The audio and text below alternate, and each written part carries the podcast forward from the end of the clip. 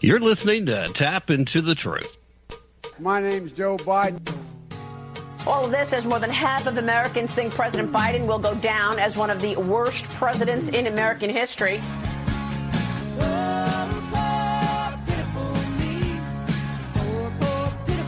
I keep forgetting I'm president.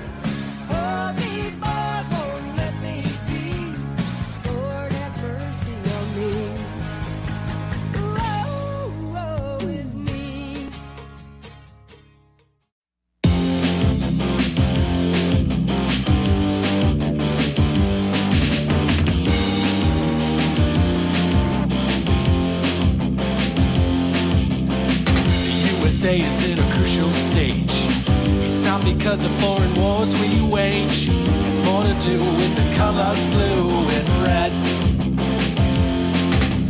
Too many laws and too much government. Can you tell me where the Constitution went? The Bill of Rights is just hanging by a thread. So many people trying to cross the border. And politicians build a new world order. Too many minds are convinced they should be free the way God made. And I won't be ruled by the. Taking your right to self-defense. They say you're safer, but they don't make sense. Dangerous ones will not turn into guns. All the unions always ask for more. Is made on foreign shores. Come a day when there'll be real hell to pay. I've gotta be free the way God made men. And I won't be ruled by the damn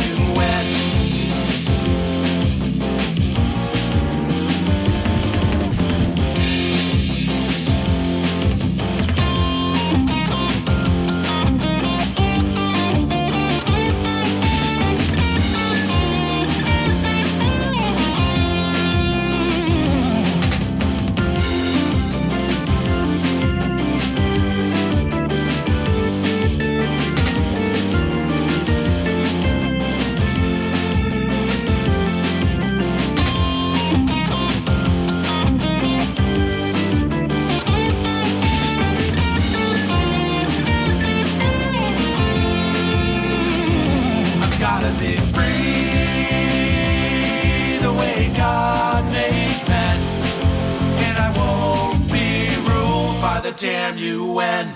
Hello and welcome to today's broadcast of Tap Into the Truth. Hope you're having a fantastic day wherever you are and whatever you may be doing, with all the usual caveats, of course. With you as always, I am your ever so humble and, you know, mostly peaceful host, Tim Tap, and I am coming to you from beautiful, lovely, sunny, and most importantly, historic Roane County, Tennessee, and glad to be here with you. All right, let's uh, jump right into things because it is a busy Sunday. First and foremost, have had a series of technical uh, and logistical issues that will prevent us from having our usual conversation with Ron Edwards at this point, but we will get caught up with him. And for a change, I'm actually doing today's show before uh, my visit with him on his show on Sunday. But for those of you that are listening to the live broadcast, I'm sorry, for those of you that are listening to the rebroadcast on great radio stations across the country, you know, stations like KYAH 540 AM, Utah's Talk Authority. Well, the time of this broadcast, it is February 20th. It is 2022, and it's around uh, 2 p.m. Eastern. So you guys can adjust your time zones accordingly. So we've got breaking reports right now. So we'll start with that before we get into today's planned topics. Uh, breaking uh, right now, Russian military has received orders now to proceed with the invasion of Ukraine, at least according to this report. Uh, taking a quick look at this uh, story, it says that Russian military forces have reportedly received orders from Russian President Vladimir Putin to invade Ukraine. At least this is according to a new report uh, based on U.S. intelligence. Quoting here, the president was very clear that he is convinced by U.S. intelligence that this invasion will happen and that President Putin decided to do it. This, according to CBS News. And uh, you know, the question is, how can we be certain? Now, the uh, the response here to that certainty is because the intelligence says that the Russian troops have actually received orders now to proceed with the invasion. So not only are they moving up closer and closer to the border into these attack positions, but the commanders on the ground are making specific plans for how they would maneuver in their sector of the battlefield. Now, I'm sorry, isn't this just called being prepared? Don't you game these things out ahead of time? Isn't this essentially the same thing they've been doing for the last couple of weeks now? My bigger concern here, when it comes to the invasion and whether or not it's imminent, has a lot to do with the fact that the end of the scheduled joint exercises in Belarus has passed. We're beyond the deadline. And we get news today that there has been an extension of those operations. Why would you do that? Maybe it's just to continue to put pressure on Ukraine. Maybe it's just to continue to put pressure on Europe and the United States, hoping to get some type of concessions. Or maybe it is what you were doing as you had some type of informal agreement with Xi Jinping uh, of China after the meeting at the beginning of the Olympics that you wouldn't make a move until after the Olympics for all intents and purposes were done. And of course, that's just me over here in the conspiracy corner because I, I mentioned then when they uh, had this little one on one meeting in private that that was probably a topic. I say this because I'm just somebody who's been paying attention to politics for a while, and we know that China doesn't want to go after Taiwan until after the Olympics were over. But you see, the thing is, today, being February 20th, 2022, time of the live broadcast, is the day that the Olympics come to a close. It's done. It's over. Finite. I was telling my wife yesterday uh, when we were talking that I would be surprised, quite honestly, if something didn't happen on the border that at least set the stage for full blown military action, a live skirmish of some point uh, before the end of this weekend. And uh, based on this intel report, it's kind of looking like at least the United States wants it. Now, I'm also going to hang a second in the conspiracy corner for two things. Number one, we know that there is a relationship between former Ukrainian president and the Biden crime family. We know that there was actions taken. We know that there was money that changed hands. So the question here is how many of how many of Hunter Biden's paintings does the Ukrainian government need to buy in order to gain some level of protection from Joe Biden? Is that a good question? No, it's a meme I saw, but I thought it was funny. Here's the real thing because of the previous administration in Ukraine, does the current administration of Biden and said family perhaps not gain should any evidence of that relationship with the previous Ukrainian government, uh, uh, if that evidence doesn't somehow vanish, disappear, get lost, damaged, destroyed during a full blown invasion? Is there a vested interest in the Biden family of a personal nature that maybe doesn't boil to the surface as to why they might just want Russia to invade Ukraine and not just take parts of Ukraine like would be strategically useful to Russia, like we've discussed on previous broadcast here? But perhaps go ahead because if you've been paying attention to the story, you have heard a whole lot of uh, a whole lot of discussion, a whole lot of speculation that it would be so easy right now if if you're going to go take the parts that we know they want just to go ahead and take the capital while they're at it what would be the value of that for Russia uh, very little unless it's just symbolic and there are some symbolic reasons why today would be a good day to initiate that attack There are some symbolic reasons why the rebuilding, the full official acknowledgement of the rebuilding of the former Soviet Union, would be good to occur in the next few days. Today would be just as good as any other, as far as that's concerned. But with all that symbolism aside, which I'm pretty sure actually is playing a part in this, ultimately, U.S. troops are currently in harm's way because we do have former Soviet uh, influenced states that are part of NATO. And we have sent U.S. military forces into NATO allies that are along the borders of Ukraine. If things get a little carried away, things could go south in a hurry. Some of those NATO allies have actually signed uh, aid agreements with the current Ukra- Ukrainian government.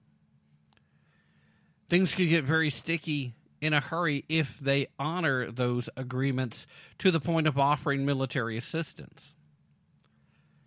This is the kind of little trigger point that could start off a world war, and I'm not trying to hit the panic button here. I don't think that that's what would happen in this instance, but it is certainly possible, especially if there are forces behind the scenes that believe it's time for a reset of some kind, perhaps even a great reset of some kind.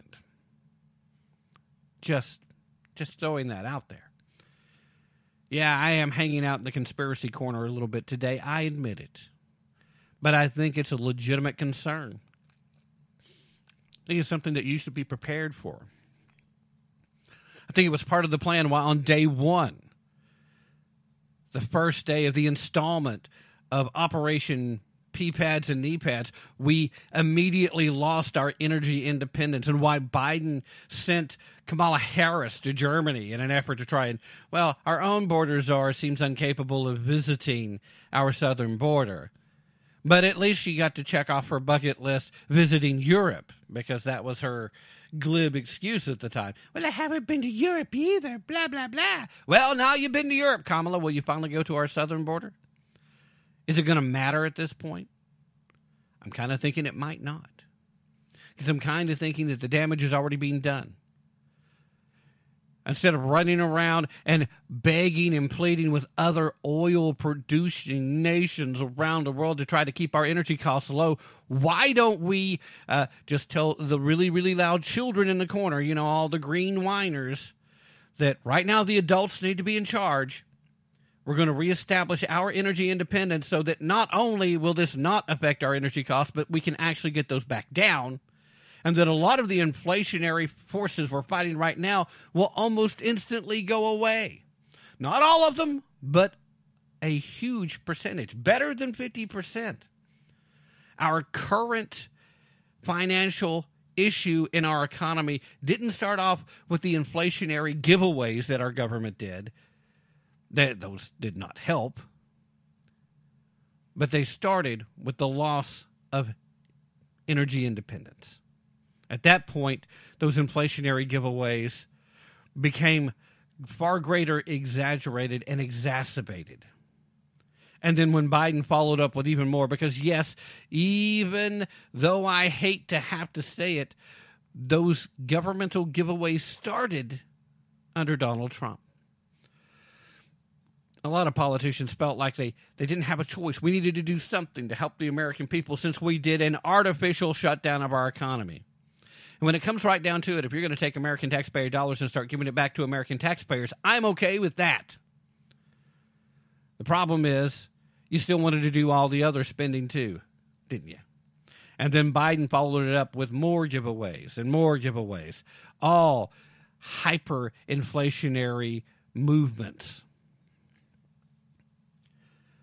a big portion of why we are hurt so badly, both in the private sector and at home with our personal budgets, has to do directly with the cost of energy.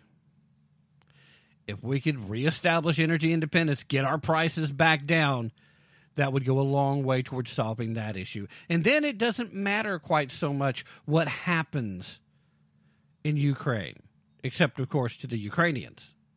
And I'm not saying we should just turn a blind eye, but I do know that for a lot of people here, they don't understand why we should be involved.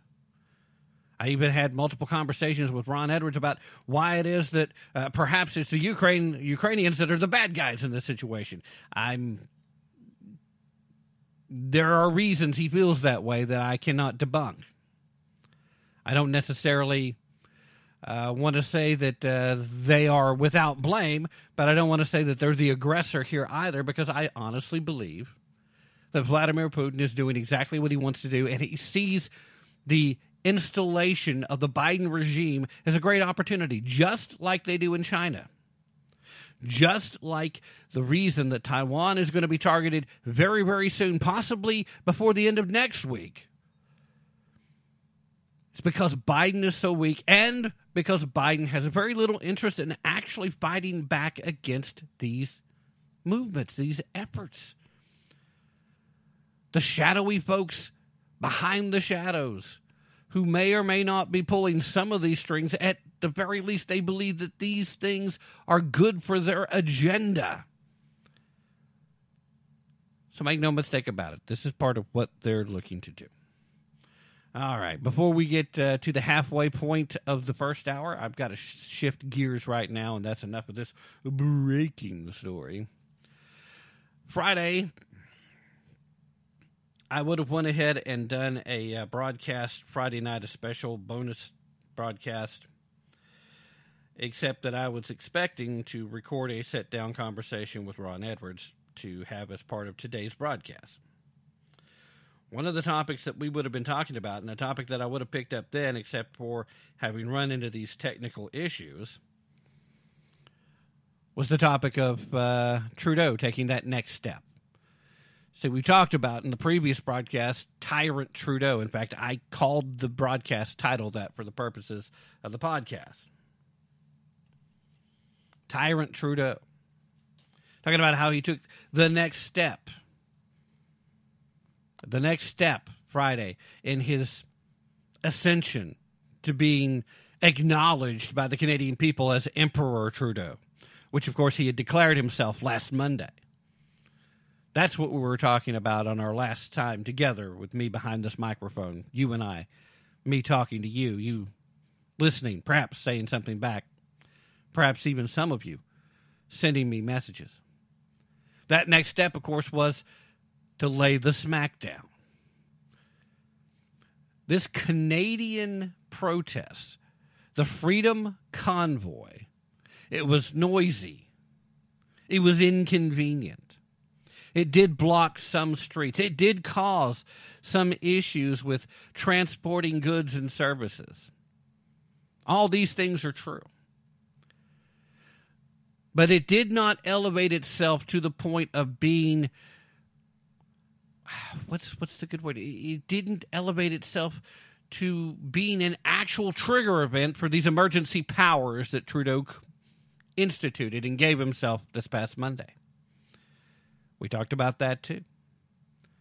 But we saw a lot of police officers, particularly in Ottawa, who decided that they were down to clown. They were ready for action. They wanted their chance to go out. Some of these folks probably felt like they should have been allowed to do the things to the Canadian truckers, thought they should have been allowed to do the same things to the BLM protesters the year before, and they finally got to unleash some of that pent up rage brought out batons. Batons beating people, pushing people, brought out the rubber bullets, shot a rebel news reporter in the leg with a rubber bullet. A rebel news reporter who was doing nothing but being there present and reporting on the situation. Of course, the Canadian government had already made it quite clear they didn't want journalists down there at ground zero. Now, why would a so called Western civilization, a so called freedom loving Western nation, be concerned about keeping reporters away from the actual scene of events. Unless, of course, they simply don't want someone actually reporting on what's happening on the ground, present as it happened. Uh, I can't think of another reason. Can you? Doesn't matter. If you haven't already seen that video by now, I highly suggest you go take a peek at it.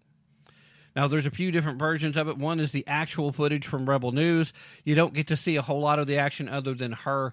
Uh, once she is shot, all of a sudden the cameraman has a reaction because he was panning out. Somebody had dropped a gun, looked like it was one of the police officers. You see the police officer pick it up, and uh, then all of a sudden you hear the reporter screaming. She's in a lot of pain, uh, and they don't start focusing on her until they've gotten her up and away from where the police are pushing the crowd back. But there are some other other YouTube videos framing and, and you're going to have to move quick because a lot of these are being pulled down about as quickly as they're being put up. YouTube is more than happy to comply with Canada's request to prevent this information from being distributed. So there's censorship of reporting what actually happened on the ground here. Is anybody else concerned about that kind of behavior in a so called freedom loving Western nation, especially one that is so very close to the United States. Because if you're not concerned, at least a little bit, then clearly you're not paying very much attention.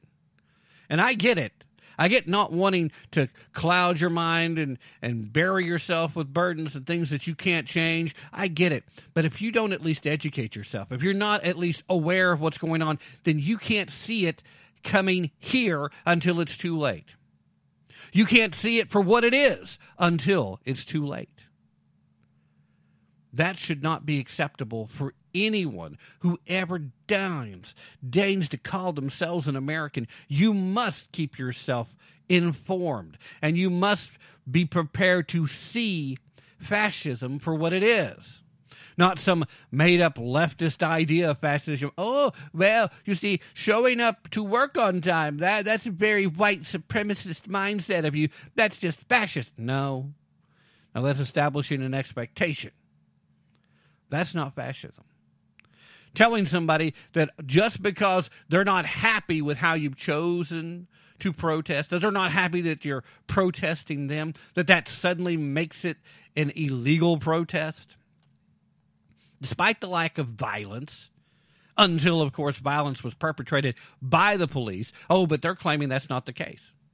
In fact, when this show is uh, syndicated into a podcast a little bit later, one of the places it gets syndicated to is YouTube. I'm pretty sure this one's going to get yanked down just because I'm telling you point blank with the footage that I've seen, footage that you should have seen, footage that you can still catch if you can catch it before it gets pulled back down because there are people that are still trying to post the truth about this.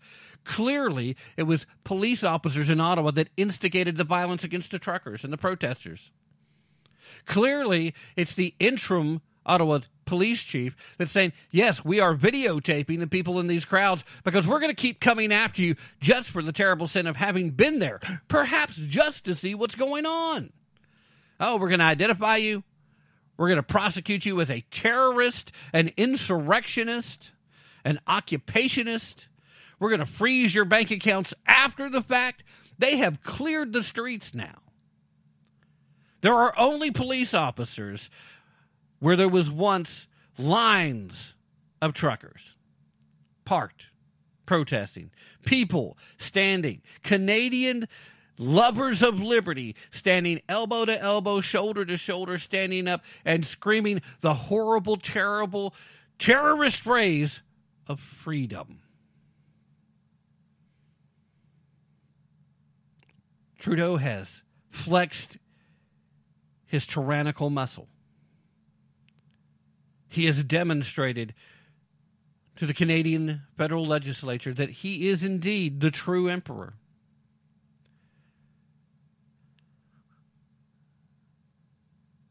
He's going to claim this to be a victory. He's going to claim it to be a victory for those who love free Canadians everywhere, when in fact this is the opposite of that. These vaccine mandates are an overreach of governmental authority anywhere in the Western world. Convincing the people in all these nations of that is a completely different story, and good luck. But the good news is, everywhere you look around the globe, those nations, those Western nations at the very least, the ones that once upon a time did believe in the ideas of liberty, that people should be free. The people are over the bovine excrement. They're they're tired of the cow guano. It's over. But you see, there's an issue with letting it be over, and it's not just about the control either. It's also about the money, isn't it? We now have Pfizer that is trying to bring to uh, phased testing their versions of the Omicron jab. It's not having any effect. In the earliest testing, it shows no effect. It's it's as effective as the earlier COVID nineteen injectable therapeutic that they now want to call a vaccine because they changed the definition of vaccine because they want people thinking it's a vaccine and not just a therapeutic, which anybody who understands the difference knows that that part of the explanation doesn't matter much.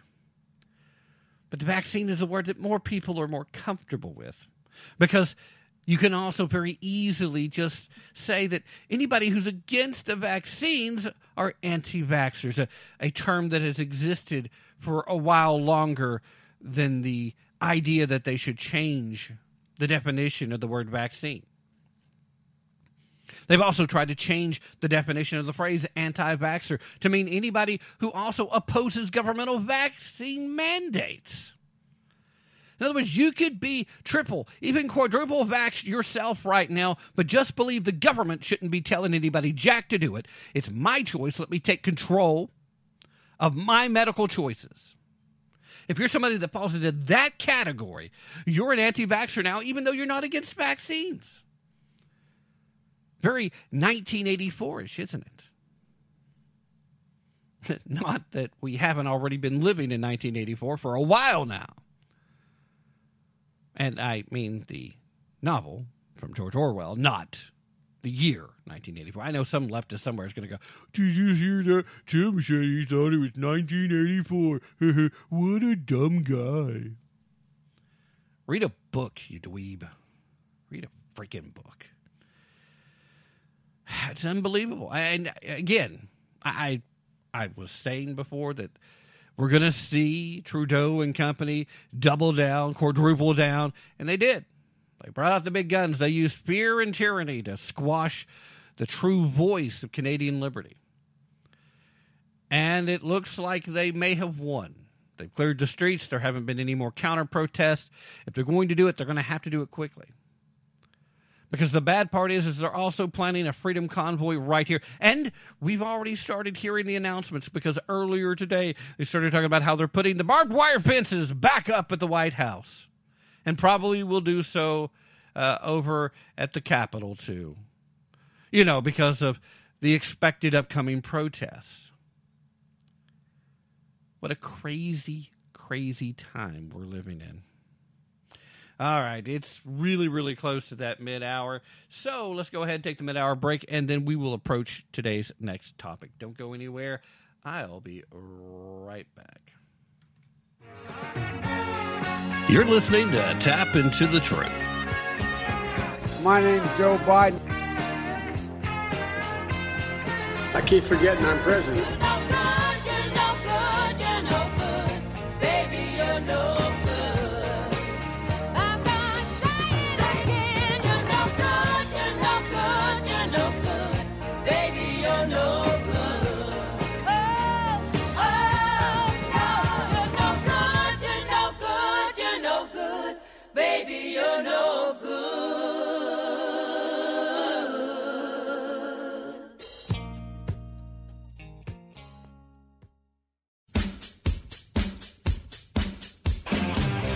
In 1941, when the Japanese bombed Pearl Harbor, only 3.8% of babies born in the United States were born to unwed mothers.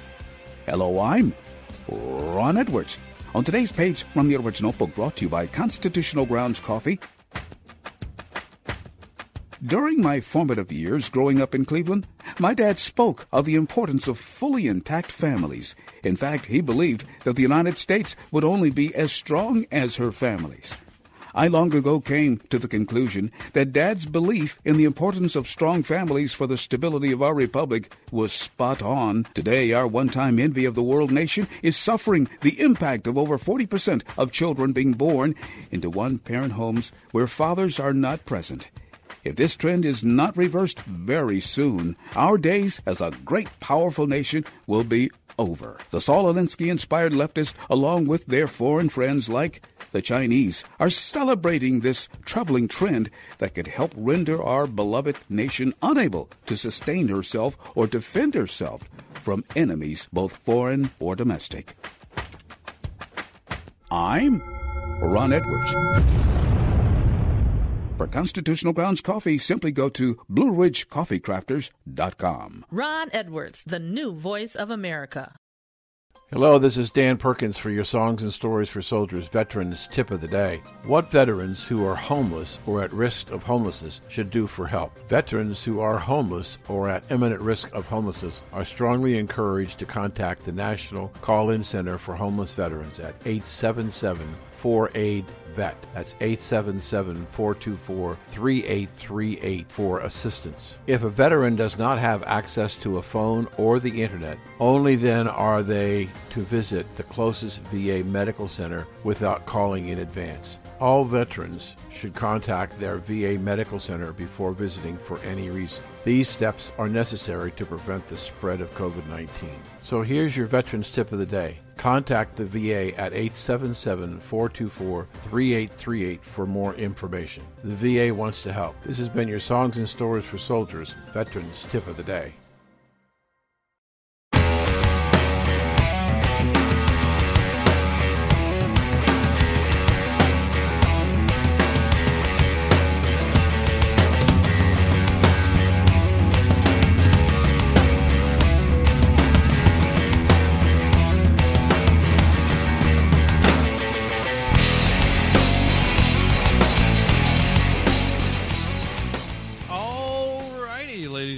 Gentlemen, thank you so very much for staying with me through that very brief break.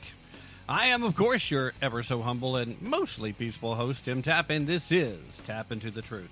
Thank you so much for being here. I greatly appreciate it, as always.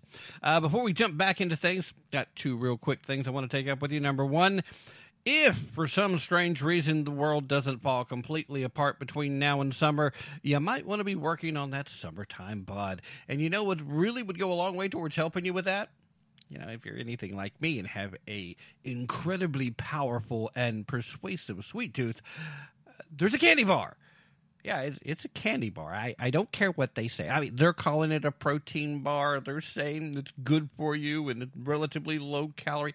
And uh, based on the uh, based on the results I've been having since I've been snacking on them instead of my usual favorite candy bars, uh, my previous favorite candy bars, I should say. Uh, maybe there is something to it. Maybe they're not completely making it up, but I'm still unconvinced. The taste is too good to believe that this is a protein bar. I'm, of course, talking about Built Bar. Uh, if you haven't tried them already, what the heck are you waiting for? Going to ask you for a small favor. In the show description, uh, if you're listening to the podcast, uh, you'll be able to scroll down. You'll find the word Built Bar, and then out from there, there's going to be a very specific link. Now, that link, it's going to look a little weird for somebody that's just going to built dot com, uh, which of course is their primary website, and that's because I'm asking you to take a link that will let them know that I'm the one that sent you there. Uh, by virtue of doing that, you still get to find everything over at their website. You get to make purchases for the exact same price it would be. In fact, you can try it multiple ways uh, to see if anything changes. It's just if you use the link that I put there, I get a small commission for you going there and making a purchase. But even if you don't make a purchase, they still are able to mark a lot of traffic coming from this site to their site. They know that this show still prevents, uh, prevents provides some value to their marketing efforts. So uh, it's it's a small small favor I'm asking. Just copy the entirety of the link, not just part of it, but the whole link. I know that on some of the uh, platforms where you might listen to podcasts, that the link may actually be live at a partial level. And that, of course, will still take you there, but it will not take you in a form that lets them know that it was me that sent them. So, uh, you know, just uh, copy the whole link as it is shown in the description, paste that in your web browser, and then go check out everything Built Bar has going on. Now, the other bit of business that I would like to take up is also to remind you that coming up in July, we're going to have the uh, giveaway the official giveaway of the new upcoming AJ Rice book, The Woking Dead. I am going to put a link in today's show description uh, for the pre order page. So, you know, just in case you want to take a look at it and see what it really is and see how much you want to get involved with that giveaway, uh, then that's great. But you also might decide from looking at that that you just don't want to wait. You may want to go ahead and place a pre order. And hey, there's nothing wrong with that. Go ahead and place a pre order. Be ready. Be one of the first people to have a copy of it arrive at your house. And then, if you are fortunate enough to be one of the giveaway winners from this show, that means you'll have an extra copy to do with as you please. Nothing wrong with holding one back in your library or putting one in a safe place or giving one to a uh, as a gift to someone that you think would appreciate it or just someone you think might be highly irritated by it. I know sometimes I like giving some of my Jeanine Pirro books to uh, to some lefties. It just really drives them nuts, but in a fun way. All right, so with those things, those two things out of the way, we'll get back into the action. Just please uh, visit uh, if you are listening via terrestrial radio, or for some reason you just don't have time to copy and paste the links, uh, you also can visit tappintothetruth.com. That's T A P P truth.com. You can hit on the banner for Built Bar, and it'll take you there and work exactly the same as that link would, and that is fine. I have not yet put up the link to uh, the pre order page for The Woking Dead yet, but I will be doing that sometime in the next few days. So uh, that also will be something available. And if you don't see it there on the homepage near the top, because I'll put that one up near the top for you, since I know that some of you will be looking for that. Uh, if you don't see it there, that means I haven't done it yet. You can scroll down a little bit. I promised you, you shouldn't have to scroll down very far to find it. So if I haven't gotten to it yet, eh, sorry. Uh, you're faster than uh, than I can get stuff worked on. So anyway, uh, what do you say we get back to the show? And uh, the next thing I want to talk about and get to, at least in this first hour, is this whole uh, Quintez Brown situation. Uh, Quintez Brown, in case the name isn't ringing a bell for you, is the upcoming star in the leftist political activist game who evidently suffered some level of, well, mental illness. And this mental illness led him to disappearing for a little while a few years back after all the pressure, of course, had mounted. He was part of a, an organization that uh, Barack Obama had sponsored. He'd won awards. He'd been on Joy Reid's show back when she was actually drawing a little bit of an audience. Of course, talking about common sense gun reform then. Um, I mean, he he seemed like a nice enough young man. He really did. Uh, well meaning to, I'm sure, a, a, victim of the leftist propaganda. But you see, the problem is if you're that easily swayed, if you fall into the, the trappings of leftist thought and leftist ideology, well, then sometimes you find yourself in a position where you can be easily swayed by other, more prevalent, more destructive ideologies.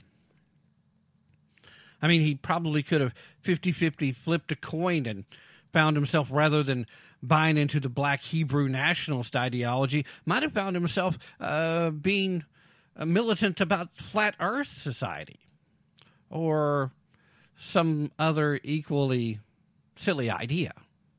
I know a lot of flat earthers are going to start sending me hate mail now. Sorry, guys, but the earth is not flat.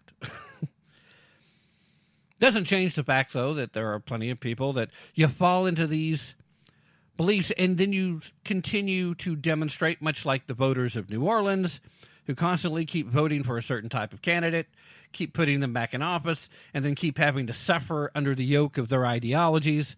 Uh, since Mardi Gras has officially gotten underway. I was talking with Cajun just a little while ago. He's living in a town a good little piece away from New Orleans, and they're still there, struggling with a great deal of runoff traffic, especially since a lot of people showed up and weren't allowed to engage in festivities because they didn't have their vax passports or forgot to have their masks with them. So, uh, you know, that kind of stuff is affecting communities. But hey, you guys just reelected uh, the mayor there, so you kind of get what you deserve. But the point is, some of these people continue to prove the old adage of there are none so blind as those who will not see. There are some people out there that no matter how great of a case that I was to make, offering up facts, figures, and information, it's not going to change your mind.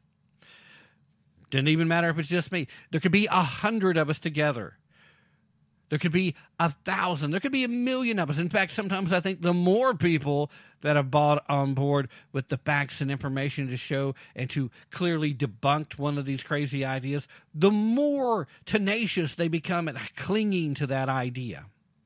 So there are none so blind as those who will not see. They choose not to acknowledge that things could be different, things could be better if they just would simply acknowledge that the Democratic Party, as it exists in the United States, is the party of tyranny and racism.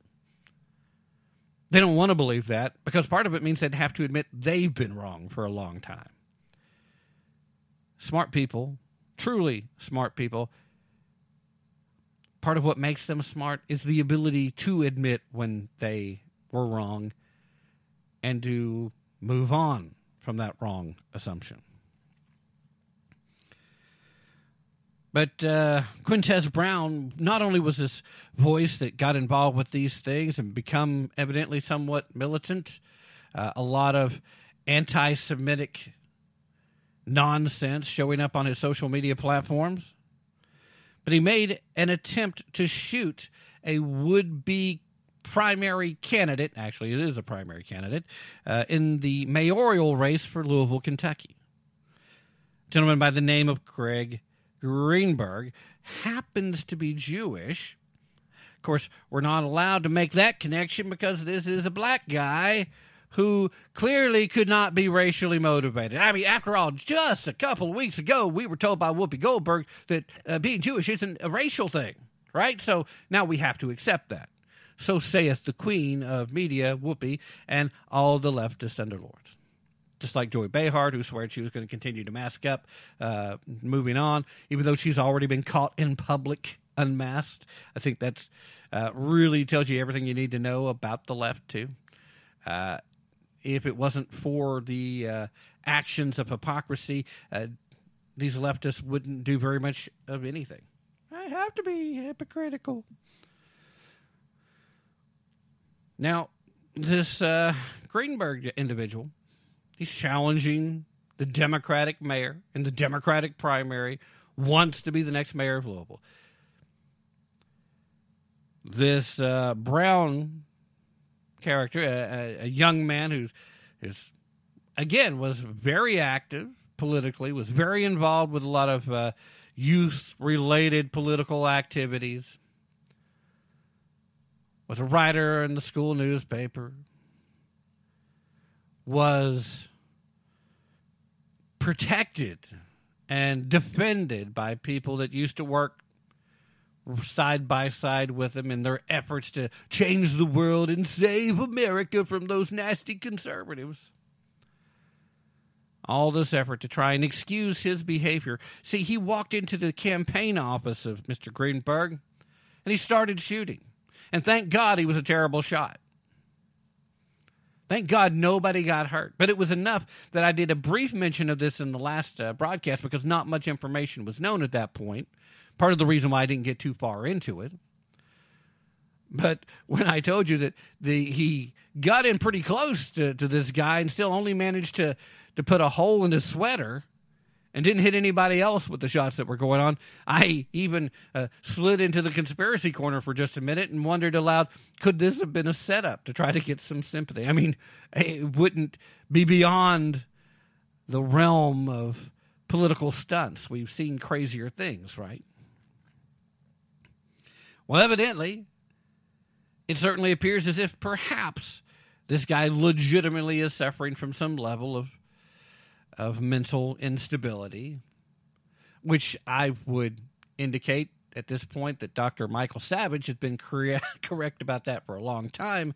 Modern political leftism, although he's still often referred to it as liberalism, I, I don't think that's an appropriate title, uh, an appropriate label anymore, because uh, again, liberals don't want to shut down speech.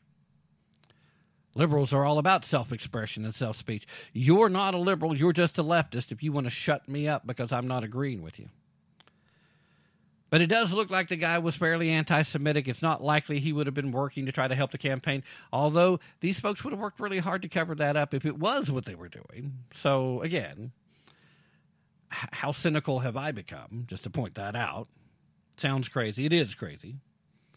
The guy seems to be crazy. But the craziest part of all of it is just less than 24 hours after young Mr. Brown was picked up, he was bailed out by the local branch of Black Lives Matter Incorporated. The the United Bail Fund, uh, an arm of Black Lives Matters Louisville, posted his bail had him out of jail that quickly.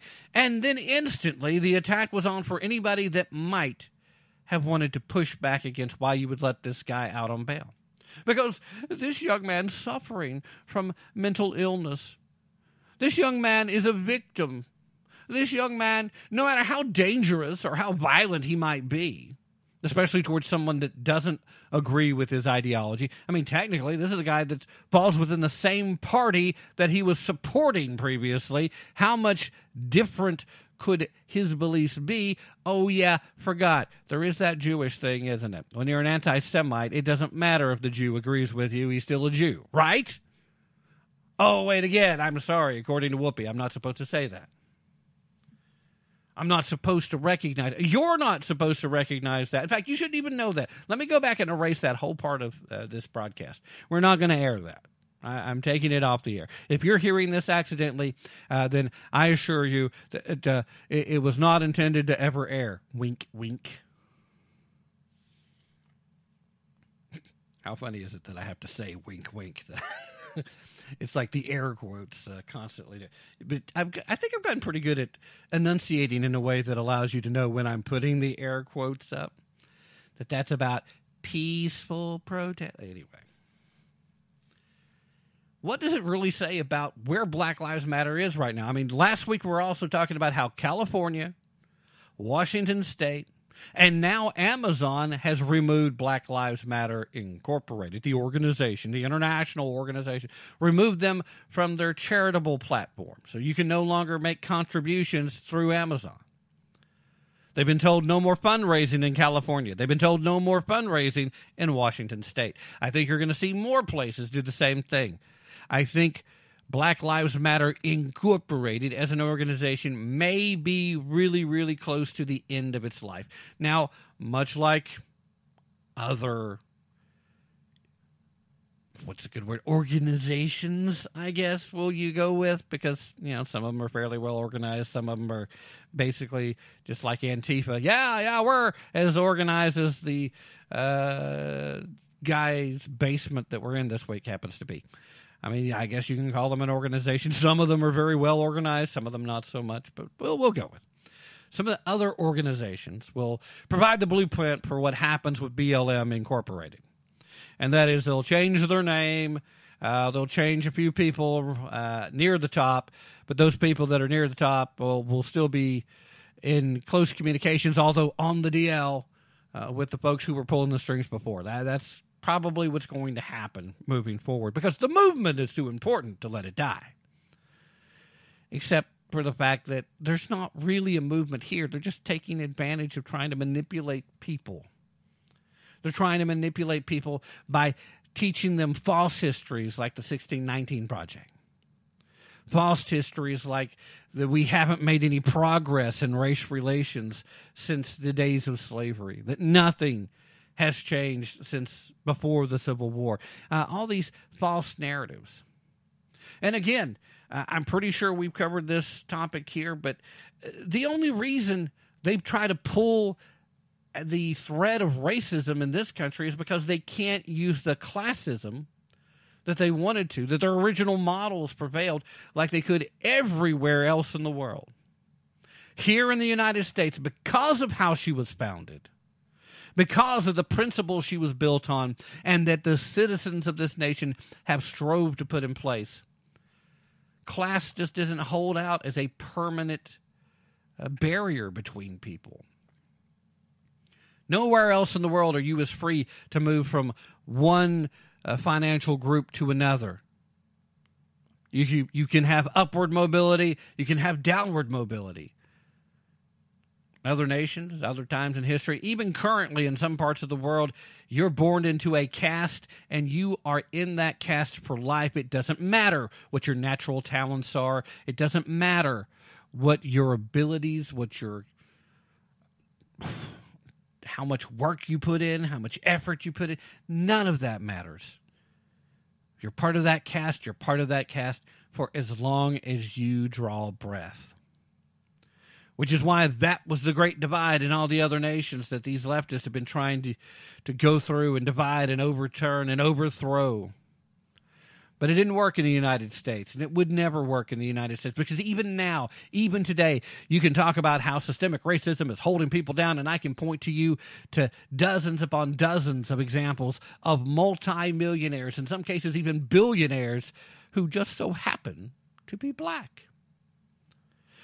Several examples of multimillionaires and billionaires who just so happen to be Hispanic. I would also say it just happened to be Asian, but uh, you know, uh, I, I, can't use Asians as an example anymore. Asians are no longer people of color. You are now, congratulations, according to the left, white adjacent. And uh, most of the Jewish people, you guys are now white adjacent also. And of course, you but on great authority, again, coming from Whoopi Goldberg, that you, you, you are just white, whether you realize it or not. That That's it. Just a bunch of white people it's white people being mean to white people. What's that got to do with anything? White people, whites are the devil, right? I mean, that's that's what we're told.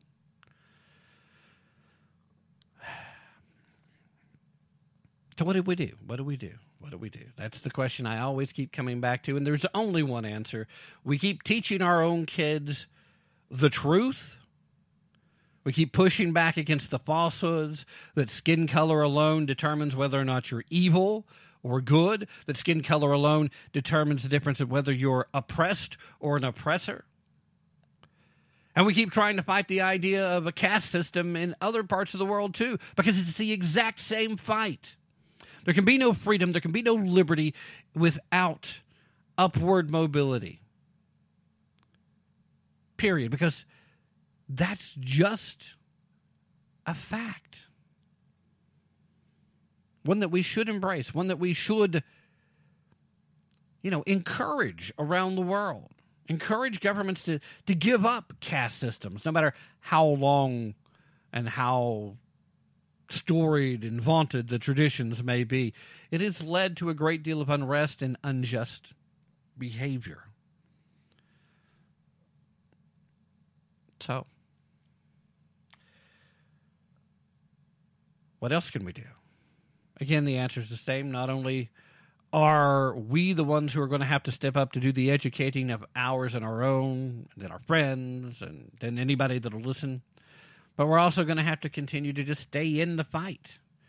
It gets old. It gets tiring. It wears you down, and more and more every day you find more wokeism showing up, and you find uh, the elite is still more than happy to lose billions of dollars in their social engineering products, projects because they see uh, the get woke, go broke adage continuing to prove itself true, and they still will waste the money on that because they feel like it's a good, worthwhile cause, when in fact, some of them honestly do believe that. They also are victims of the indoctrination. And then a good number of them simply believe that this is still how they win. Ultimately, this is how they win the battle. They win the war. They do away with all the good folks by convincing all the good folks that they're on the wrong side when they stand up for an old fashioned idea like liberty, when they stand up for an old fashioned idea like freedom. And yes, there is a difference between the two. liberty is far more important and far more difficult to attain. Because liberty is freedom with responsibility. You assume that responsibility, you become responsible for yourselves and those you choose to take responsibility for. Typically, your family. Sometimes it's a friend or two, or if you're in a good enough position in life, many. And good for you. Sometimes you'll start a business and then you're taking responsibility for your employees as well to a certain extent. But as you do these things, you understand that you are enjoying the blessings of liberty because you get to have a certain level of freedom, but you also have a certain level of responsibility. And that responsibility falls on each and every one of us that wants to continue to enjoy the blessings of liberty because we must push back even when it feels like we're doing so alone, because that's the ultimate goal. That's why Trudeau's chasing truckers out of the streets. That's why AOC is asking uh, why you want to date me when we say something critical about her. That's why each and every one of these leftists that are in a high position of prominence say and do the things they do. They want you to think you're alone. They want to silence me because they don't want me to let you know that you're not alone. They want to silence Ann Ubelis. They want to silence Ron Edwards. They want to silence Don Smith. They want to silence. Tucker Carlson. They want to silence Ben Shapiro. They want to silence Sean Hannity because those people, those are just a few of the people there's a lot of people. Candace Owens, Andrew Klavan, Jeremy Boring, the God King over at the Daily Wire. Uh, so many people that want you to know you are not alone. Glenn Beck, Stu Burguiere, everybody over at the Blaze, everybody that writes for the Blaze, everybody that writes for the Daily Wire, everybody that writes over at the Daily Caller everybody that works on independent shows, everybody that's in independent talk radio that brings you any conservative message at all. We are all trying to make sure that more than knowing the news, more than knowing what's happening behind the scenes, that you know first and foremost, you are not alone. That's what they're fighting against. That's why they want to silence us. They want you to believe it's not cool to think like that Tim Tapp guy. They want you to believe that it's dangerous to think like Ann Ubelis. They want you to think it's racist and white supremacist to think like Ron Edwards, even though Ron happens to be a person of color in their vernacular. They want you to believe all these things so that you will give up the fight. And then they don't care if you actually ever join them or not because you know, they can they can eliminate you.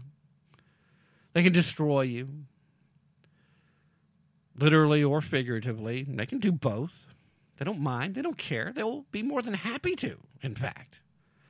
Some of them a little happier about it than others. Some of them, again, honestly believe that uh, they're on the side of the good guys.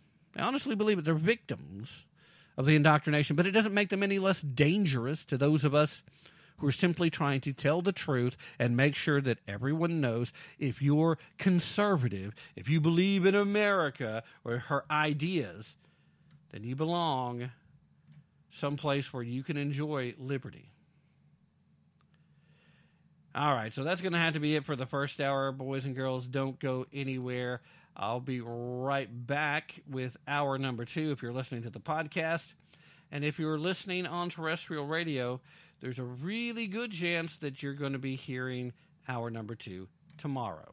In the meanwhile, don't take my word for it. Definitely, definitely don't take their word for it. Be prepared to put in some effort, and most importantly, use your brain if you really want to tap into the truth. Meanwhile, if at all possible, guys, stay safe and stay healthy out there if you can. And, uh, you know, be smart, even if it goes against your nature.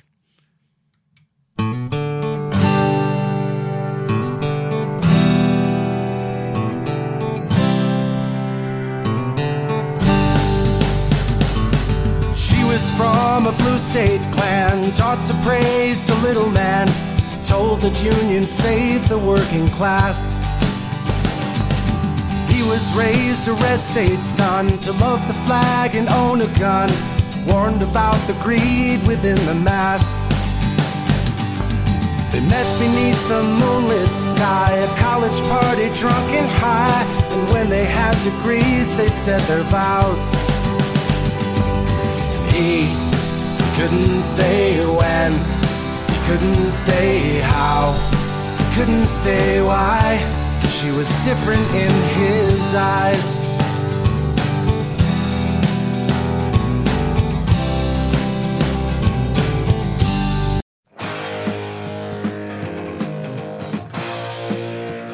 I'm Ron Edwards, host of the Edwards Notebook, and you're listening to Tim Tapp and Tap into the Truth.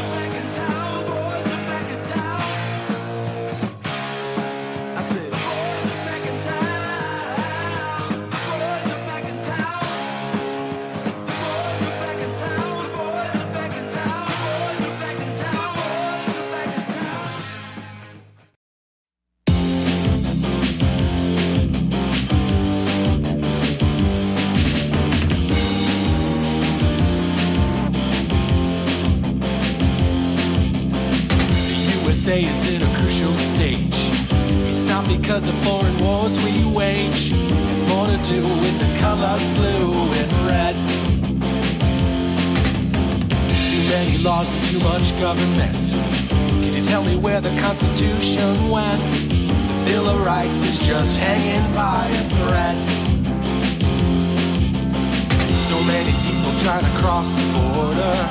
Politicians build a new world order. Too many minds are convinced they should gotta be free the way God made men. And I won't be ruled by the damn UN. Taking your right to self-defense. They say you're safer, but they don't make sense. Dangerous ones will not turn into guns. All the unions always ask for more. All we buy is made on foreign shores. Come a day when there'll be real hell to pay. I've gotta be free the way God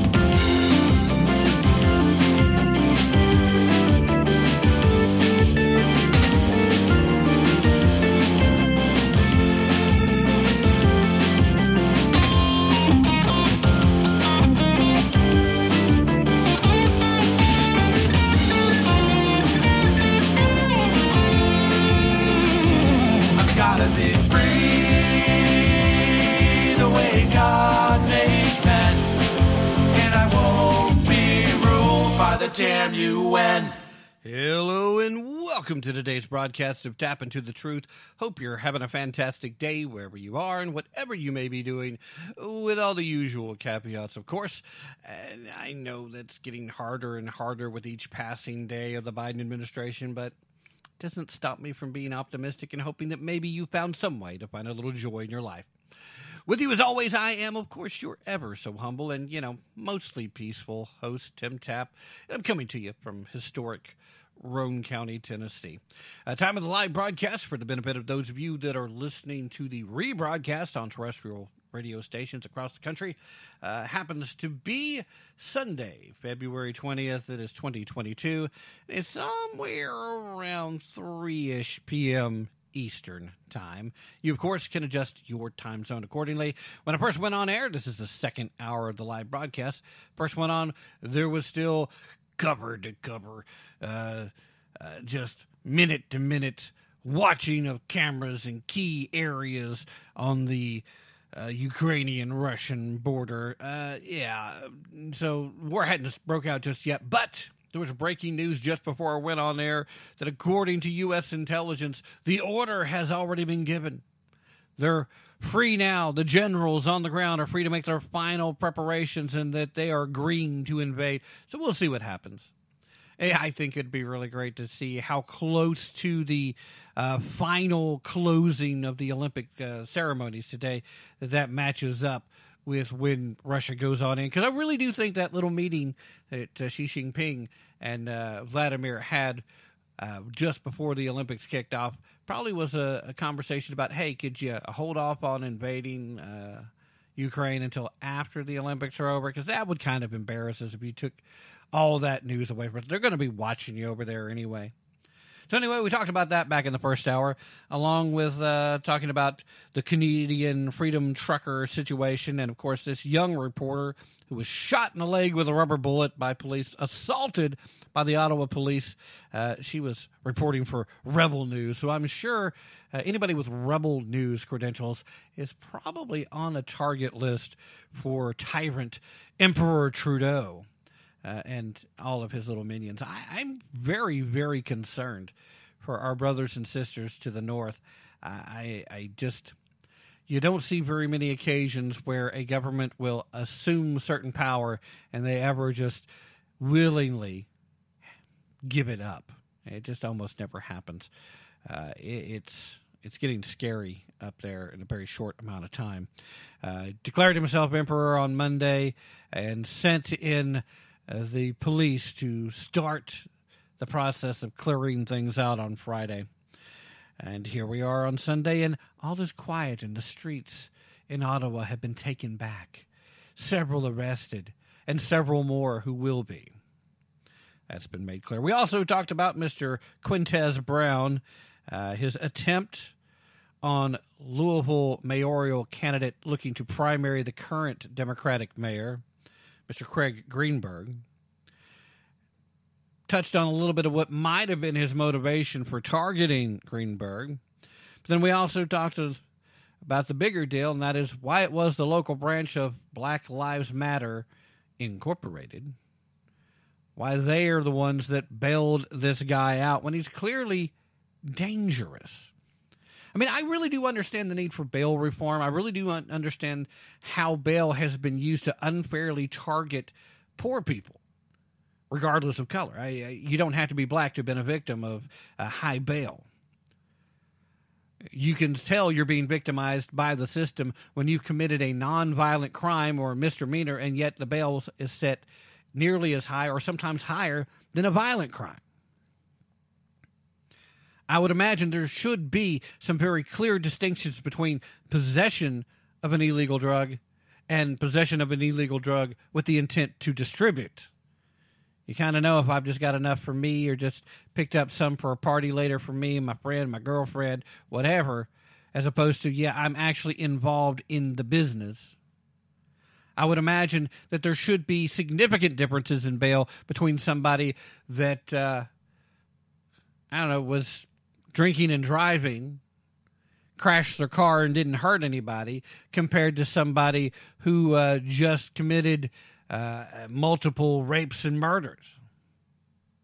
I don't know. As a good example of something recently, how about mowed down people with their vehicle that were in a parade? Yeah, just just an example.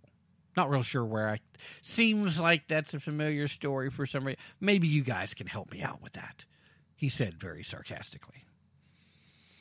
So we talked about those things, and I I would love for you, if you missed it, to uh, visit me at tapintothetruth.com or go wherever you listen to podcasts and go back and listen to the first hour and hear that. I'd greatly appreciate it. Meanwhile, we've got more things to get to, and so we shall. And we'll start off with the great news that Walmart has decided they're going to offer more and more rollback deals uh, because of inflation. Now, this isn't bad news per se. I, I'm a little sarcastic on this because it seems like I don't know, maybe they could have started this earlier. Or maybe they could start putting some of their political clout to work at actually trying to help put people in office that are going to pursue policies that would reduce inflation as opposed to exacerbate it. But, you know, you can only expect so much from, from Walmart, right? Since Sam Walton passed on, uh, the kids are all about the money. Okay, so the deal here is that Walmart is officially offering more rollback deals as inflation continues to just drain consumers' wallets. This past month, the Consumer Price Index, which, of course, for those of you who may be listening for the first time and maybe don't know, that tracks uh, the cost that are faced by the typical American family. Now, it attained its highest rate of increase since February of 1982 this past month. The core CPI, which does not even take into account the highly volatile categories of food and energy, it still increased by 6% in year to year uh, percentages, which means that comparing the same month last year to the same month this year, over 6% as of February. Now, although many Americans are bringing home nominally larger paychecks, as of course the economy continues to do its best to recover despite the best efforts of Joe Biden, soaring inflation is outpacing any wage growth that has been accomplished, essentially eroding the purchasing power of any American household out there. Real average hourly earnings decreased by roughly 2.4% from December of 2020 to December of 2021. Now, Walmart recently released its total revenue for last year, which ended up coming in at just a smidge north of $572.8 billion, a 2.4% increase. Saw a 3.1 increase in its grocery uh, section and sales. They feel like now it might be time to start offering stuff. Now, Walmart already saves itself a ton of money by going out there and sourcing from China. It sources the cheapest stuff it can. Now, when Sam Walton was in charge of the Walmart, it was all made in the USA. They never made a change in its sourcing until after his death.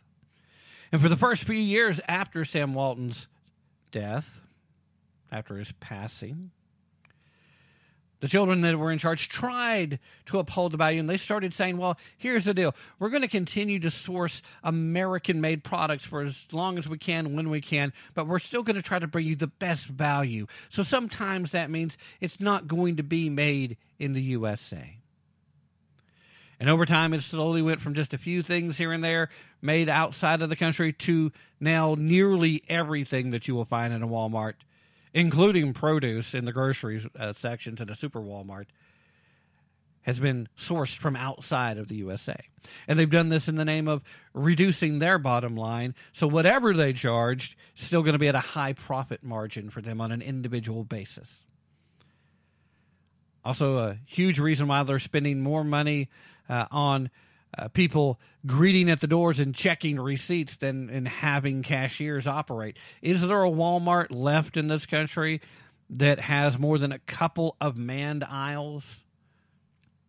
I mean, they, it started out with just a few self checkout, and then there was more, and then more, and now they don't even really want to man the uh, customer return or the customer service area. We'd rather you just uh, to do that uh, automated too. But they still want to make sure somebody's down there to check your receipt. It's like, hey, excuse me. Either if you're going to make me an unwilling uh, employee where I have to do part of what you should be doing, if you're going to trust me enough to check myself out, you need to trust me enough that that's what I've done. Otherwise, get somebody trained pay them an hourly wage and get them on a cash register and let them check me out. That should be the mentality. Sorry, Walmart, until you do that, I'm not listening to your whiny, whiny business. All right, wanted to talk a little bit about this uh, little ongoing beef dust up between AOC and Tucker Carlson. Uh, it's kind of funny. I, I was going to talk some too, uh, briefly, about how now some over at CNN are trying to say that Joe Rogan's use of the N word is on par with the January 6th event. Which, of course, them being a leftist writing this, they naturally believe that that's a horrible, uh, possibly darkest day in American history ever. It's worse than 9 11 and uh, Pearl Harbor put together. So now Joe Rogan using the N word in the context that he did. You need to keep that in mind too. If you're not familiar with that story, they got so much backlash from it, thankfully, that they've actually changed the headline of the article. So I wanted to talk a little bit about that for a little while because I thought that was hilarious. And I was going to actually broach that topic with Ron Edwards if we had been able to have our regular uh, conversation for today, but stuff came up. Uh, I would have loved to have gotten his take on it. Might have even brought this story up, but here's the deal. On Friday, Tucker Carlson decided he needed to talk about this upcoming new book that broaches the topic of AOC. So the Fox News host mocked Alexandria Ocasio Cortez during the show uh, in response to an early copy that he got of the New York Magazine's new book called Take Up Space The Unprecedented AOC. Now, the book opens up literally by comparing Ocasio Cortez to Jesus. And then a little bit later, it suggests that because she once got second place in a high school science competition, uh, that she should have, could have, gone on to win a Nobel Prize. Carlson said this during the show. Made a few other comments. Uh, another thing in here. No one has done more personally to degrade Americans' womanhood than Sandy Cortez has. She's living proof that 60 years of feminist liberation did not work. Sandy Cortez is not empowered. She's neurotic and silly. She's far more frivolous than any 1950s housewife ever was. June Cleaver was a more serious person. At least she made dinner. The funniest of all was hearing Cortez describe herself as a woman of color. She often does. No one ever dares to challenge that description, but every honest person knows it is hilarious, hilariously absurd. Carlson then added, saying, There is no place on earth outside of America, outside of American colleges and newsrooms, where Sandy Cortez would be recognized as a, quote, woman of color. Because she's not.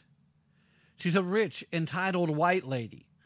She's the pampered, obnoxious ski bunny in the matching snowsuit who tells you to put up, pull up your mask while you're standing in the line at Jackson Hole. They're all the same. It doesn't matter what shade they are. So Tucker decided to, to go all in. Tucker called out AOC. And personally, I thought it was kind of humorous. Thought about possibly just playing the audio from the video clip. Thought about it. Decided better of it the uh, the situation gets kind of screwy when it comes to what audio can and can't be played. I know I still get some cease and desist and copyright violations on just some of these little sampled snippets that I play at various times. But see, not long after Tucker Carlson made these statements, which I think in a lot of ways rings very true, she does obviously have a Hispanic background. But she also looks very light. And she behaves very much like a privileged rich person.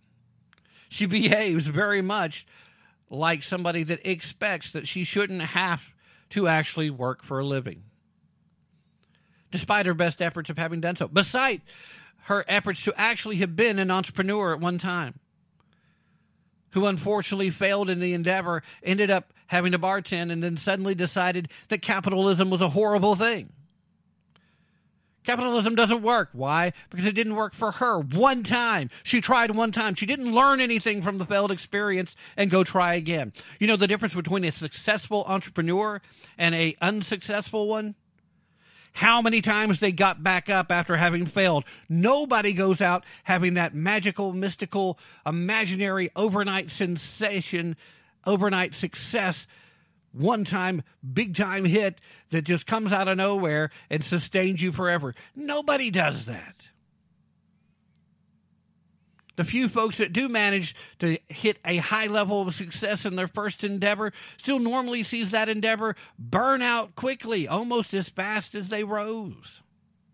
And then you have to learn to do something else. You have to learn to pivot. You have to learn from where you make mistakes because you're going to make mistakes. Sorry, AOC, but you are still a human being. But you decided rather than face rejection, rather than face failure, rather than learn from what is undoubtedly the greatest teacher that exists, that again being failure, you chose to blame the system and you chose to blame everybody. And you went from wanting to run your own publishing company to deciding you would much rather be an actress pretending to be a representative. So you answered a casting call for the Justice Democrats. Or more to the point, you answered that casting call after your brother found it for you. What was. What was AOC's response? She she did decide she had to respond. Alexandria Ocasio Cortez responded late on Friday after this had aired the first time by calling Carlson a naughty word in Spanish. Although I, I, will give her credit, she didn't actually say the word, she just kind of references it. Said a word that starts with P and ends with Hindejo. So she just left a, a, a little bit of separation there basically called Tucker a uh, well, a word I probably shouldn't say, but at this point, most of you probably know. So that's real mature, AOC. I definitely proving that you are indeed the adult in the room. You are indeed the person of the greatest intellect and the greatest power and authority. Fantastic. Amazing. Wild and crazy such a such a fresh face, such a bold voice, such strong leadership. I'm going to call you a a name. I'm going to call you a bad word, and I'm going to prove my uh, my person of color bona fides by saying it in Spanish, even though I wrote the entirety of the tweet in English. Yeah, okay, way to go. Now, this is ordinarily the kind of pettiness that I don't even uh, here. I'm sure, excuse me, that one kind of snuck up on me. I'm sure a lot of you are thinking that, Tim, we've heard stuff like this happen before that you've never mentioned. But you see, the thing about this particular instance, this is just so quintessential AOC. This is just so clear why she is the exact opposite of how she's portrayed in this book. She literally helps to make Tucker Carlson's case for him. Literally. This is why she is not a statesman or statesperson or states whatever the PC term is now, but I'm sure she would insist that we use. This is why she is not the kind of person that you should put in charge of your bar tab, let alone in charge of any type of national budgeting issue concern. Don't want her in charge of leading uh, the charge for any type of legislation of any import to you. This is what you got, in New York. This is what you voted for. This is what you put in office. Somebody who thinks it's perfectly cool to call someone a deo with other letters going in front of it than to just simply say, I'm sorry that uh, Tucker Carlson doesn't agree with this particular book. But then, considering who Tucker Carlson is and where he works, it's not surprising he would find issue with it. And his personal attacks should be considered with the same weight and merit as his political ideology. Now, if you did that, okay, statesmanlike, you make your point, you defend yourself. You didn't call anybody any names. You sounded like you were one of the adults in the room. You didn't win any snarky gotcha points, which, of course, is all that Twitter is for for these folks. She didn't get to come across as the glib, carefree wild card that she wants to be perceived as. But she might actually start looking, acting, and sounding just a little bit of like an elected U.S. member of the House, a U.S. representative in the House of Representatives. Yeah, just just throwing that out there, AOC. If you want people to take you more seriously than June Cleaver, maybe you should start to at least act like you respect somebody as much as you like yourself. I, I think that might be helpful anyway. All right, I know it's just a smidge early, but I almost never get to do this early.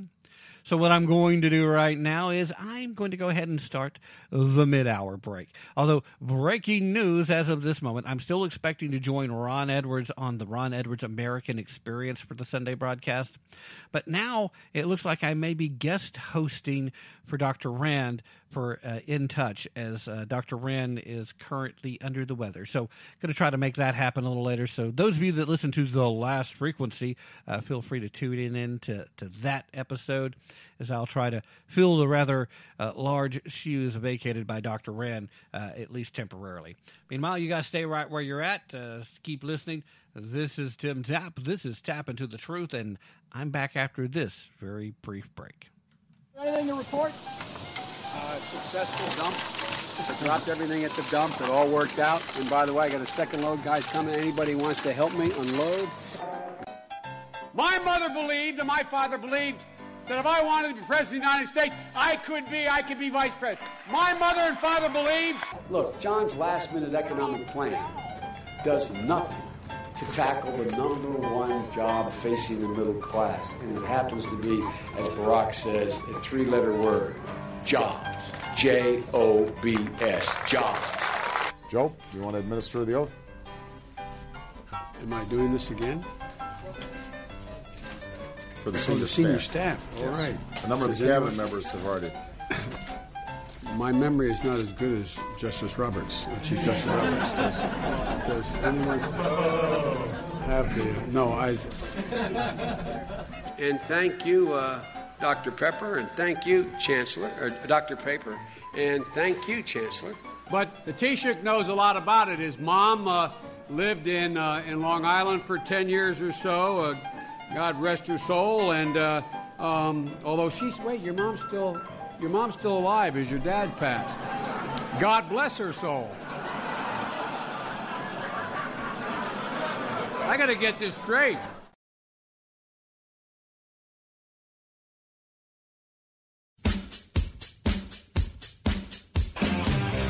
Throughout American history until recent decades, each generation passed down the importance of personal responsibility, which is one of the main components of true liberty. Hello, I'm Ron Edwards. On today's page from the Edwards Notebook, brought to you by Constitutional Grounds Coffee. Liberty is freedom with responsibility. If there are any positive observations one can enumerate concerning the brutal coronavirus scandal that has been used by big government, big insurance, big pharma, and big hospitals like Beaumont Hospital in Royal Oak, Michigan to try and take control of our personal health decisions, including whether we should accept being forced to take shots that allegedly do nothing to prevent the spread of the man made coronavirus, but rather spreads spike proteins that are potentially harmful to anyone who comes in close contact with those who obediently took the jab. The good news in the midst of all of this madness is that more and more Americans are taking personal responsibility for their own health and are rediscovering freedom with responsibility. I'm Ron Edwards. For Constitutional Grounds Coffee, simply go to BlueRidgeCoffeeCrafters.com. Ron Edwards, the new voice of America.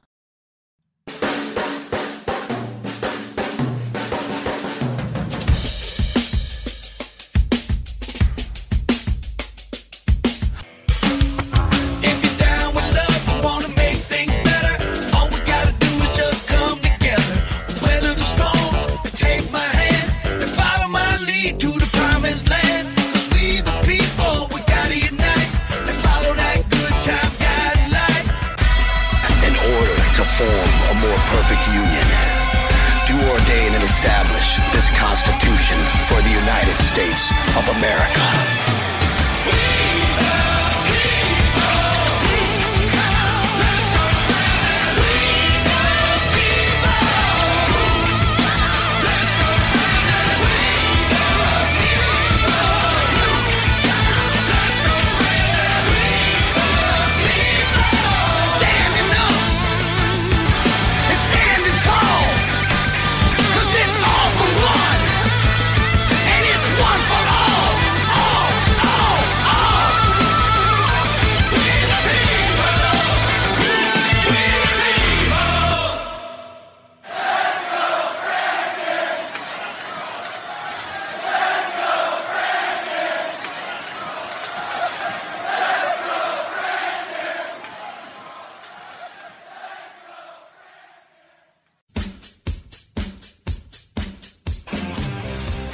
Regime leader Joe Biden has warned Americans that a Russian invasion of Ukraine over there will affect Americans here. Hello, I'm Ron Edwards. On today's page from the Edwards Notebook, brought to you by Constitutional Grounds Coffee. Regime leader Biden went on to say in a recent speech, quote, I will not pretend this will not be painless. He may not be aware, but since the day Biden's regime was installed, it has been anything but painless. Up to now, he alone is responsible for any energy supply shortcomings and high prices we, the people here, are having to put up with because he, Biden, shut down our Keystone pipeline and gave approval for Russia to connect an energy pipeline to Germany while also forbidding drilling for oil on federal lands and shutting down licensing for oil drilling in the Gulf of Mexico. By the way, I'm still wondering why the federal government owns up to 70% of the landmass in some states like Utah and turned over our national parks and some cities like New York City to the United Nations. Hmm. I'm Ron Edwards. For Constitutional Grounds Coffee, simply go to BlueRidgeCoffeeCrafters.com. Ron Edwards, the new voice of America.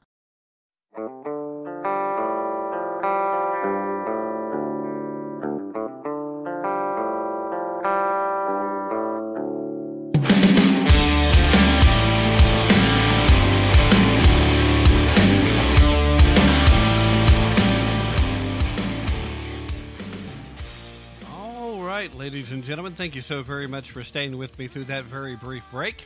Two quick matters before we jump back into the show. Uh, one of them, of course, being the fact that here we are, ladies and gentlemen, and I need to remind you that Spring is just around the corner. Getting outside is one of the best things you can do. Building memories with family or just getting away from it all. Something stands out above everything else as far as being handy. Uh, that's being one heck of a cooler. And in this case, I'm talking about blue coolers. Yeah, if you're in the market for a new cooler, you can't go wrong with checking out blue coolers. Trust me, all the quality of that, uh, you know, the uh, Himalayan Sasquatch brand, you know the one I'm talking about. All the quality of those guys, but at roughly about half the cost. A win win for everybody. And we can add one more win to it. If you'll go to today's show description, copy the link that is listed there, and paste that link in its entirety into your web browser and go visit and see everything they have to offer, uh, including merchandise and other cool stuff. Uh, you'll be happy you did, and uh, you'll help out this show if you use that particular link because that's how they know I sent you. If you decide to make a purchase, then I get a, a very tiny commission, very, very little. It, it doesn't affect your cost whatsoever it's getting pulled out of their marketing budget. So, you know, just let them know that it's a good idea to continue to uh, have an affiliation with this broadcast. That's great. And then the other thing I'd like to mention one more time, as I did back in the first hour, is the fact that in uh, July, AJ Rice's new book, The Woking Dead, will be available. It will drop then. And there are already opportunities to pre order it on Amazon. I'm going to put a link in today's show description that will allow you to visit that page uh, over at Amazon. And if you decide, hey, you just can't wait to see if you might be one of the lucky winners that uh, gets to be part of the giveaway, as I have not yet fully established what's going to be going on, what the giveaway is going to entail just yet. I'm still conferring with a few other folks, to see how they want to address it but definitely want to make sure that we get some listeners at KYAH and some listeners in Oklahoma and some listeners from the last frequency and some folks that are listening specifically at Spotify and at iHeartRadio and some various other places. We'll set up all the different rules and we'll set it up in a fashion so that we can make sure what pools you're, you're being drawn from. But definitely want to make sure there will be multiple winners but there will be one copy of the book available to you when we do have that uh, when we do have that giveaway. However, if you decide you just can't wait, or if you're afraid that maybe you won't win in the drawings, or however we end up uh, doing that, then go ahead and pre-order today. Because guess what? Worst case scenario, you pre-order, You get to be one of the people that get a brand new copy of the book, and you might still be a winner of a free copy from me. And if you have two copies, that just means you can do that much more, including give it as a gift or hang on to it as a backup copy, or possibly even at some point in time meet AJ Rice and have him sign it for you. Whatever you want to do. Just saying. Okay, now let's get back to the show. There's a story that I came across Friday and was going to talk with you guys about it then, but uh, things kind of transpired where I didn't get around to doing that. I haven't seen or heard very much in the way of reporting about it since then. Uh, so if there's been any further updates that I'm not aware of that you've come across, feel free to share those with me because I have a great deal of interest in this story, and I'm quite surprised it's not getting more coverage than what I've seen. But there is a DC police officer who's been suspended for a rather odd reason. And we'll get into that. A 22 year veteran of the DC police force has been suspended and is currently under investigation by not only his police department, but also by the FBI and the Biden Justice Department. For, here's the big crime, wait for it, reportedly working with a leader of the Proud Boys to defuse potentially violent confrontations with left wing groups like Antifa. Okay. You get that? This police officer recognized the fact that it's better for his communities, that it's better for Washington, D.C.'s residents, for there not to be clashes between the Proud Boys and Antifa. Now, for those of you that are under the mistaken impression that the Proud Boys are a white supremacist organization that's out there marching and uh, creating mayhem, uh, allow me to correct that. Allow me to dispel you of that notion. The Proud Boys is a group that was formed in order to start pushing back against the violence of Antifa. You see, Antifa was going out in certain places and they were handpicking certain folks that they thought would be easy targets. They literally were like a pack of hyenas. Sometimes they guessed right, sometimes they guessed wrong. And it was really entertaining to see these Antifa thugs pick somebody that actually looked like they should have been an easy target, but ended up being anything but. And usually laying the smackdown on the Antifa thugs. Now, it was fun seeing that. It really was. Not because I'm a fan of violence.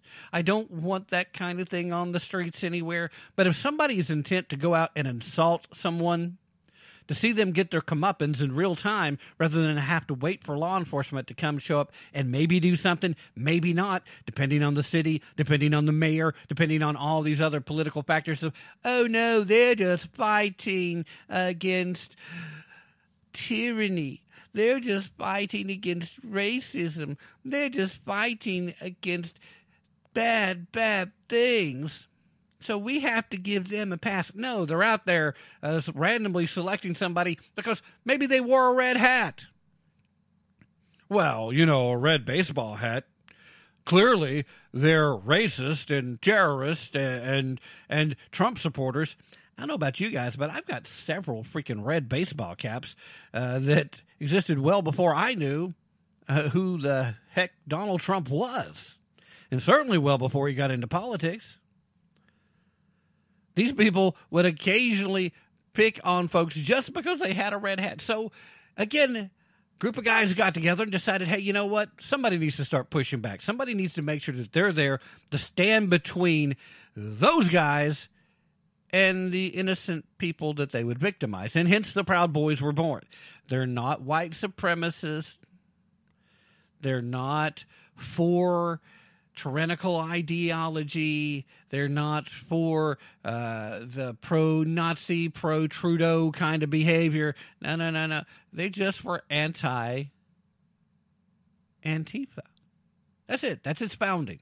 Now they've grown a little, expanded more beyond that, but that's still their primary purpose. So if you still believe, mistakenly, that the Proud Boys are a white supremacy group, you're wrong. If you still believe, mistakenly, that the Proud Boys are a terrorist group, you're wrong.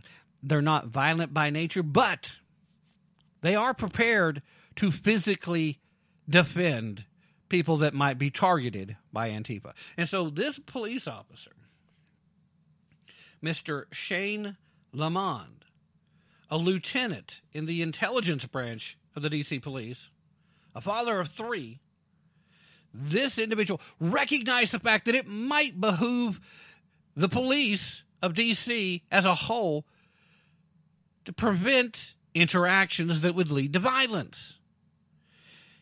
He was smart enough to realize, unlike his predecessors, that it might be a slight risk because it did appear for some period of time that there were certain mayors in some cities that wanted the Proud Boys to come smack dab in the middle to a, a direct face to face confrontation, hoping for violence so they could try to paint the violent label all over the Proud Boys and ignore the fact that nine times out of ten that it's Antifa that starts the violence. They just don't sit back and take it. Doesn't matter. The media is going to help them with that. They want these incidents to occur. So apparently, Shane here got in trouble, suspended, and is being investigated because he decided to be in touch with part of the leadership of the Proud Boys. He's been put on leave amid an investigation into alleged improper contacts with a prominent member of the extremist group Proud Boys. This is from a report in the Washington Post. Few details have been disclosed by authorities, though officers anonymously told the Post that Lamond potentially had communications with Proud Boys leader. Now, here's the thing. According to Proud Boy leadership and according to the officer, that communication occurred in an effort to try and prevent conflict on the streets. Presumably, a fair investigation would discover this to be the case. Now, I do have to admit, I have mixed feelings. If you've been given a direct order, do not be in contact with people from this group. Uh, we do not want to be affiliated with them in any way. We don't want to look like we're condoning their activities, especially if they're a group that, you know, for better or for worse, sometimes they were kind of going out looking for a fight. They were looking to step up and, and have that physicality.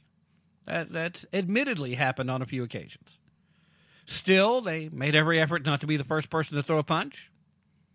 They made every effort to make sure that it was never about them directly opposing Antifa that started violence.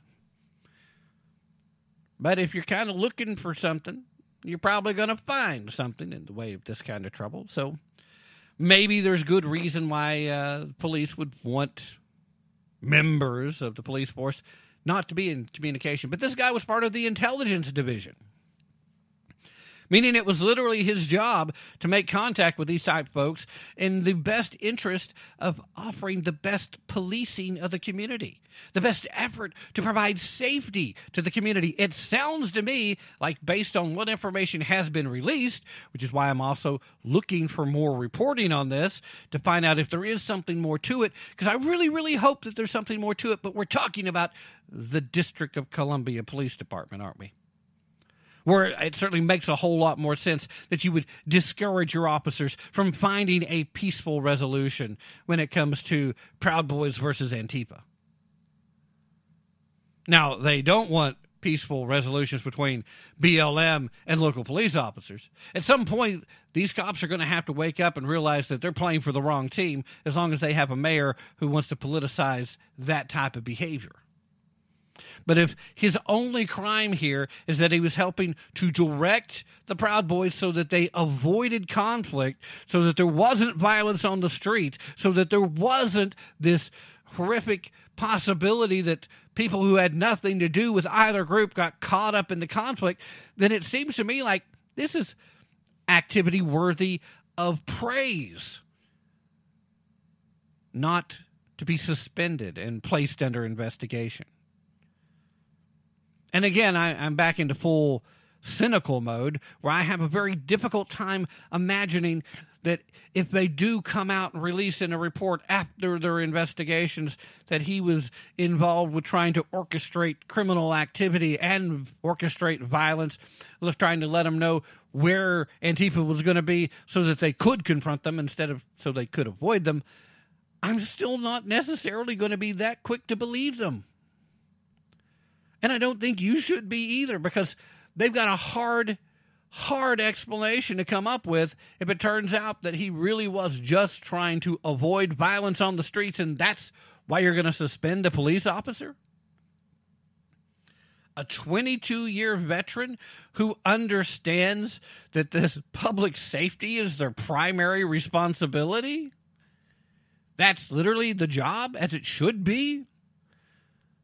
I mean, we talk about law enforcement, we talk about uh, justice of the peace. We talk about a lot of things when it comes to what we expect of law enforcement officers, depending on the jurisdiction and what what actual facilities they work for, what departments they work for, what level of government they're answerable to.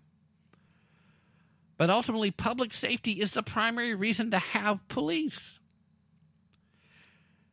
Now, I would ordinarily be somewhat concerned about hearing that a police force has an intelligence branch.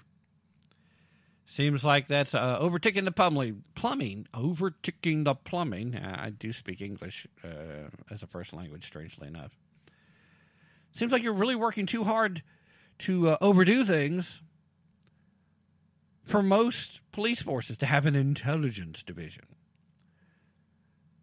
However, larger cities, especially a place like D.C., where espionage is always a possibility, it might help to have someone who not only would have expertise in intelligence gathering, but also could work as a liaison to federal agencies that would need such information so that they could properly do their jobs when it's something that doesn't fall under the jurisdiction of the DC police. Seems like maybe that's not such a far fetched notion after all. Maybe it's even a good thing. But if all this guy did was have contact with the leader of the Proud Boys, gave them information so that they could avoid uh, this type of activity, this type of violence, man, oh man. Seems like there should be more to it. So I'm going to ask you guys to help me out with this. I want you guys to stay on the lookout uh, for this story. Let me know if you see it being covered by more places. I, I haven't seen very much coverage of the story, and I would love to know the follow up that comes through with this. Now, a couple of quick hits before we close out this second hour. I uh, wanted to basically go over just a smidge of the fact that uh, Bill Gates was caught saying that sadly, uh, the Omicron variant of COVID 19 seems to be working uh, better than the vaccines did at getting people's immunity levels up. I, I kind of can't help but wonder why is that a sad thing? Mother Nature has better solutions than we can come up with most of the time, anyway. But of course, Bill Gates being Bill Gates, uh, we need to get everybody uh, jabbed, right? Need to get everybody squared away. Uh, also of interest, and one more time, let me actually hit the sound effect this time and see if it'll work on time. I, I, say that because the last few times I've hit that button, there's been a delay. We're back in the conspiracy corner because now a modeling agent who was accused of trafficking girls to Jeffrey Epstein for part of his activities. Well, this modeling agent was um, found dead in prison in a cell where the cameras weren't working. Funny enough, the French government has refused, absolutely refused to acknowledge whether that's even true at this point. But it's out there. It's just really, really weird, isn't it? The cameras weren't working. They were in jail, supposedly committed suicide. Hmm. As saying, a reason to fuel the fires.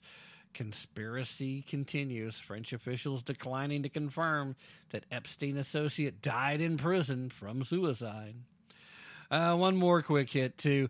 Netflix has made a new announcement about Dave Chappelle. Evidently, Dave Chappelle's still making too much money for Netflix.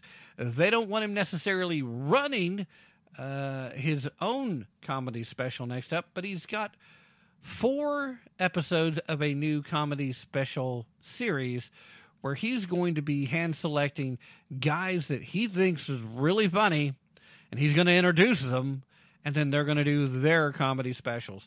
Uh, the first two have been uh, formally announced, so we know who's going to be in them.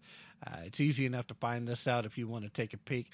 I just think that uh, I think this is just another thumb in the eye of those uh, folks that are all torn up about Dave Chappelle uh, still finding a home on Netflix. I think it phenomenal actually. I was like keep it up chappelle. And you know i i haven't seen very much reason to be very supportive and positive about netflix but uh, that's actually one. I'm going to give netflix props on that. And speaking of giving props there's one more thing i probably ought to do. I've got a few minutes. I uh, probably should discuss this.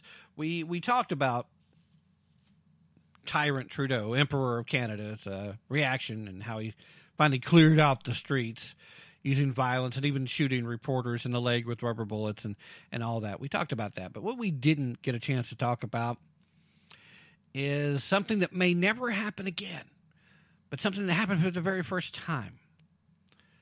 Ilhan Omar made a statement regarding how media was dealing with the doxing of individuals who had made contributions to the Freedom Convoy she basically came out and said point blank, look, uh, you're trying to take this information that was illegally gained and you're trying to run with it to uh, destroy people's lives just because you don't agree with them. That should be unacceptable anywhere. Reporters, journalists do better. So, hey, I, it, it is a momentous occasion. Uh, it's just it was a couple of days ago, so I almost forgot about it. Don't know how that can happen. Now I do try to make a point when some of these folks say something or do something that's worthy of acknowledgement, even though I don't necessarily know exactly how much they mean it. I want you to take it for what it's worth, but I do want to acknowledge it when it happens because I don't want to be accused, as I have been anyway, and probably will continue to be. But I don't want to be um, credibly accused of being part of an echo chamber. I want to make sure that you're aware. Uh, Ilhan Omar actually said journalists do better when it came to the effort to dox these people and to try to hurt them in their personal lives and, and to destroy them personally and, and professionally. She came out in defense of free speech, even though it kind of was an issue in Canada that wouldn't really affect you too much. And uh, it's still an opportunity to criticize the media. So, you know, uh, leftists typically don't like a free press. So maybe there's some ulterior motives. There might be. But regardless of whether or not there are ulterior motives, whether or not there are other reasons to be suspicious, she did say it. And she seemed emphatic about it. She seemed to mean it. So, yes, journalists in Canada, journalists here in the U.S., when it comes to stuff like this, you should listen to Ilhan Omar. You should do better. It's not your job to dox people. It's not your job to decide what charities are acceptable and and it's not your job to decide where we the people decide to send our hard-earned dollars that the democratic parts of our government seem to believe is really all theirs and we should just shut up and be happy they let us keep any of it. Your job as a journalist is to set back and report strongly on what the Trudeau administration is doing to crack down on protesters that up until Trudeau decided it's a protest against him would have been a perfectly legal protest. And the same thing here. You should be prepared to make a differential between what constitutes the difference between a protest and a riot. What constitutes the difference between a riot and an insurrection? And what constitutes the difference between reality on the ground and political theater? If you guys could do a much better job of that, if you would just follow Ilhan Omar's words and do better, then the country as a whole would be a lot better off. But hey, that's just me. Don't think I'm alone on that assessment, though. And that's going to be it for today, ladies and gentlemen. Uh, don't forget to listen to the Ron Edwards American Experience, uh, where I'm slated to be a guest today. And don't forget to check out The Last Frequency. Uh, you can find them at thelastfrequency.com, uh, where I will be guest hosting In Touch for Dr. Rand. Uh, be doing that starting at 8 p.m. Eastern on today, uh, Sunday, uh, February 20th. If you missed it, you missed a lot.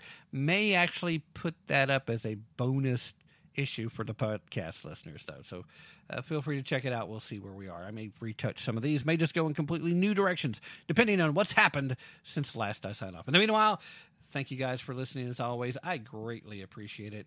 And remember, whatever else you do, don't take my word for it. Definitely, definitely don't take their word for it. Be prepared to put in some effort, and more importantly, use your brain if you really want to tap into the truth. There was once upon a, a time that to be a Republican in this area of the country felt a little bit by bit like being Gary Cooper in high noon, out outnumbered in a big way.